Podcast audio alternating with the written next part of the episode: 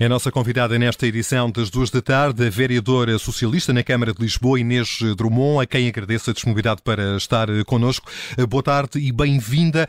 Carlos Moedas fala em coragem para chumbar esta proposta. Como é que acolhe esta iniciativa anunciada pelo Autarca de Lisboa? Bom, boa, boa, tarde a todos.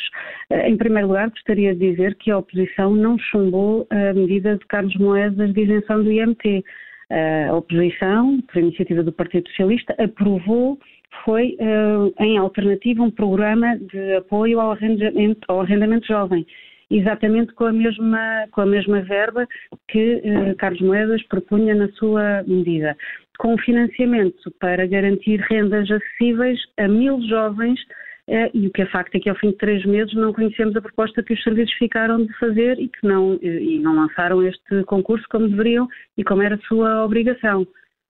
Portanto, há aqui uma divergência relativamente ao caminho escolhido para apoiar os jovens no acesso à habitação. Este caminho uh, proposto por Carlos Moedas, a isenção do IMT, uh, não é uma proposta que tenha acolhimento junto dos vereadores do Partido Socialista?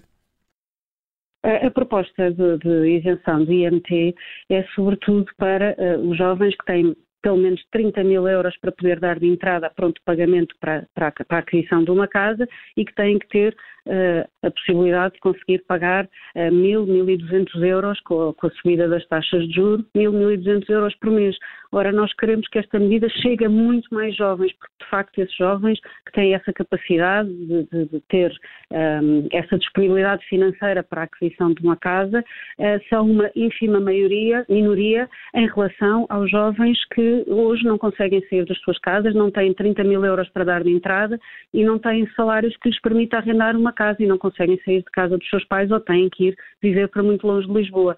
O que nós queremos é uma medida que chegue a muito mais pessoas e, portanto, fizemos uma proposta alternativa à, à, proposta do Presidente, que se comporta, uh, quer dizer, nesta matéria como noutras, um pouco como, como os donos disto tudo, como o dono disto tudo, ignorando as regras da democracia, as liberações da autarquia, para a qual trabalham e a qual servem.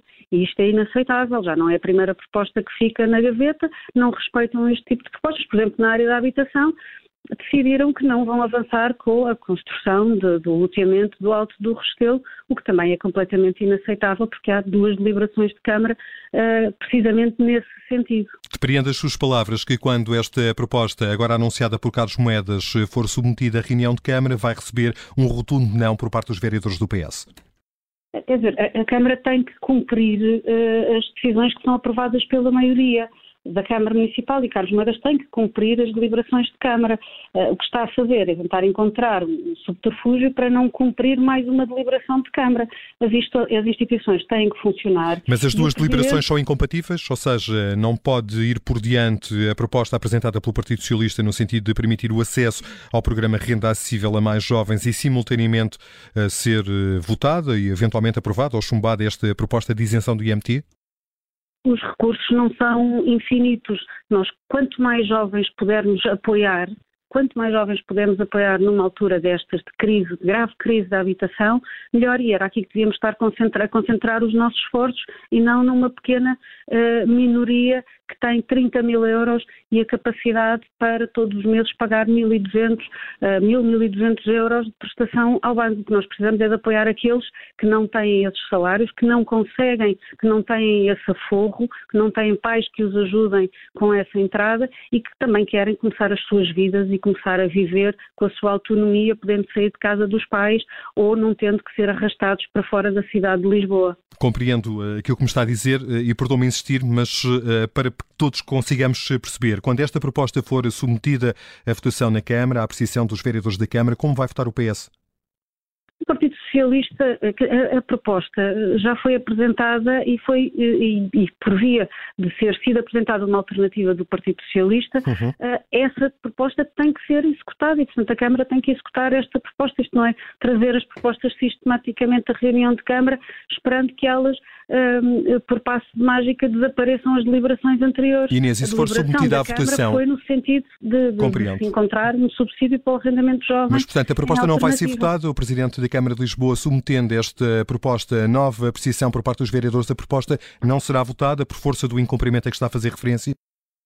Quer dizer, o Presidente é livre de apresentar as suas propostas à deliberação da reunião de Câmara. Analisaremos nessa, nessa circunstância. Agora, teremos que, teremos que perceber é o que é que se passa com o subsídio de arrendamento para apoiar mil jovens uh, na, para que fiquem com, uh, com uma prestação da sua casa que não ultrapasse os 30% do seu rendimento.